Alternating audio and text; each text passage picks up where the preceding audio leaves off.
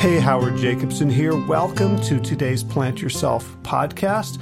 A quick reminder this podcast is free for everyone and supported by patrons. So if you would like to find out about becoming a patron of the show and helping us out, helping defray the cost, helping to spread the message, you can do so at plantyourself.com slash gift.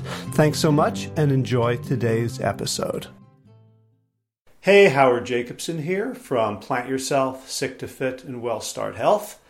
I wanted to talk about a strategy that we can use to prepare ourselves for situations where we might be tempted to mess up, to eat off plan, to not get up in time to do our morning exercise, uh, to stay up late at night instead of getting our sleep. Times that we know are likely to trigger our resistance to doing the good thing, the right thing, the thing that will help us and empower us on our health journey. And I've been thinking a lot about the Jewish approach to death as it relates to that topic. Because a friend of mine's father died last week, and I was thinking about the thing you're supposed to say when you hear of a death in Hebrew. And it's Baruch Dayan Emet, and it means blessed is the righteous judge. And, you know, that sounds like a pretty harsh thing. Like someone comes to me and says, Hey, this person that I love just died. And I say, Yeah, blessed is the righteous judge. Like, you know, that was the right sentence, the death sentence. Seems like a very callous thing to say. And the other Jewish prayer that's related to death is what's called the Kaddish, the, the prayer that the mourners say and mourner would say it for 11 months following the death and then on the anniversary of the death and then certain holidays throughout the year. And so you're remembering a loved one who has been taken from you. So you'd think there might be some anger or bitterness there, a natural feeling or of loss, of, of, of, of uh, being diminished.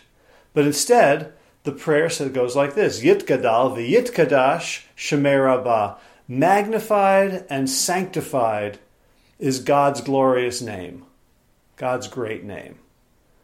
So, the first thing we're supposed to say now when we are angry or sad about this loss is to praise, is to say, Yep, God, you did it good, you're great, you're awesome, you're the righteous judge. And I've been thinking a lot about why that is, because it feels like it kind of goes against the natural feelings that want to arise. And I think that's precisely the point. So when we hear about a death, and it, it's very easy for us to say, well, damn it, that's not okay. What's wrong with this world? And to go to spiral into a very fatalistic, angry, negative place. To have to say the words, blessed is the righteous judge, is to force ourselves out of the loop that we would naturally fall into. And to say, magnified and sanctified is God's great name, when all you want to say is, damn it, how could you do this to me? What's wrong with you? It kind of can serve as a little bit of a reset. Because in those moments of great pain, of great loss, or in our lives of stress, of fear, of fatigue, we know that we have ruts that we can fall into and spiral down through. We know that there's going to be a thought in our head, 11 o'clock at night, hey, maybe I should get myself a snack. We know there's a thought in the morning, yeah, I'm a little stiff, maybe I'm, I'll wait and not do my workout until later, and then maybe it never happens.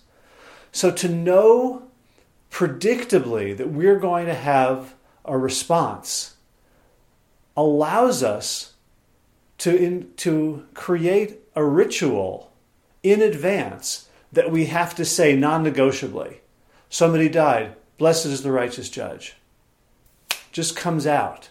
And that allows us the space to choose our reaction. We may continue down another path, but at least now we have set up a toll booth between us and the default. We don't have to go there we get to choose. And so I think of these as incantations, And an incantation is something that you say, you speak out loud to um, jumpstart a ritual. So if the ritual is at night when I am hungry, because I'm not really hungry because I just ate two hours ago and I'm about to go to sleep, but I'm bored, I'm peckish, I'm stressed. I'll, something in my mouth would make me feel good, and it's probably not broccoli, right? It's probably chocolate or crackers and jam. When I approach that moment, what do I want my ritual to be? I want my ritual to be glass of water, brush my teeth, go to bed. So the incantation, the blessing that I say at that moment so when I feel the urge for that food, for the junk, for a late night snack, I can say, now I drink water and brush my teeth. It can be that simple of an incantation. It can be, I always choose this moment to be healthy, to borrow a line from uh, Glenn Livingston, the author of Never Binge Again. All right? So we're, in the morning, it could be, my legs take me for a walk first thing so I can see the beauty of nature, or whatever it is. The incantation can break up our thinking, give us the space to choose the right thing, and allow us to then move into the ritual. So give that a try today. See, see what happens if you think about, pre plan when are the moments that I'm likely to be tempted, that I'm likely to make a decision that my highest self doesn't approve of and, and wouldn't benefit from, that my future self would suffer for. And what can I create as an incantation to practice, to practice now, to, to imagine a situation, to say it again and again, so that when the shock comes, when the moment is there, it trips off the tongue flowingly and can lead me to better choices. All right, so if you found this useful, the Plant Yourself tip jar is open at plantyourself.com slash gift. You're uh, helping me continue to provide the service, to provide the, the broadcasting of the message of health that I do. Um, another thing, if you would like to work with me one on one as your coach, and I've been too expensive, well, I've changed my pricing model based on the pandemic so that more people can access it. Um, you can read about the changes at plantyourself.com slash laser. Basically, I've created a pay from the heart model where you can look into your heart and decide how much you can afford to pay. I do have a minimum just so I can uh, keep this business afloat. And also, I'm adding group coaching calls. So if you work with me one on one, you can also be part of a virtual group. And if you are able to pay the full price, the 1997 for the year, which is only $166 a month for unlimited laser coaching, you'll also be invited to join um, the 12 week Well Start program. That's a $500 value that I am paying for for you to have. And the next one starts on Monday, May 4th. Today's what Friday, May 1st. So you have uh, three, four days to um, to make that decision. Again, it's at plantyourself.com slash laser. Thanks for watching. Thanks for listening. See you next time. As always, be well, my friends.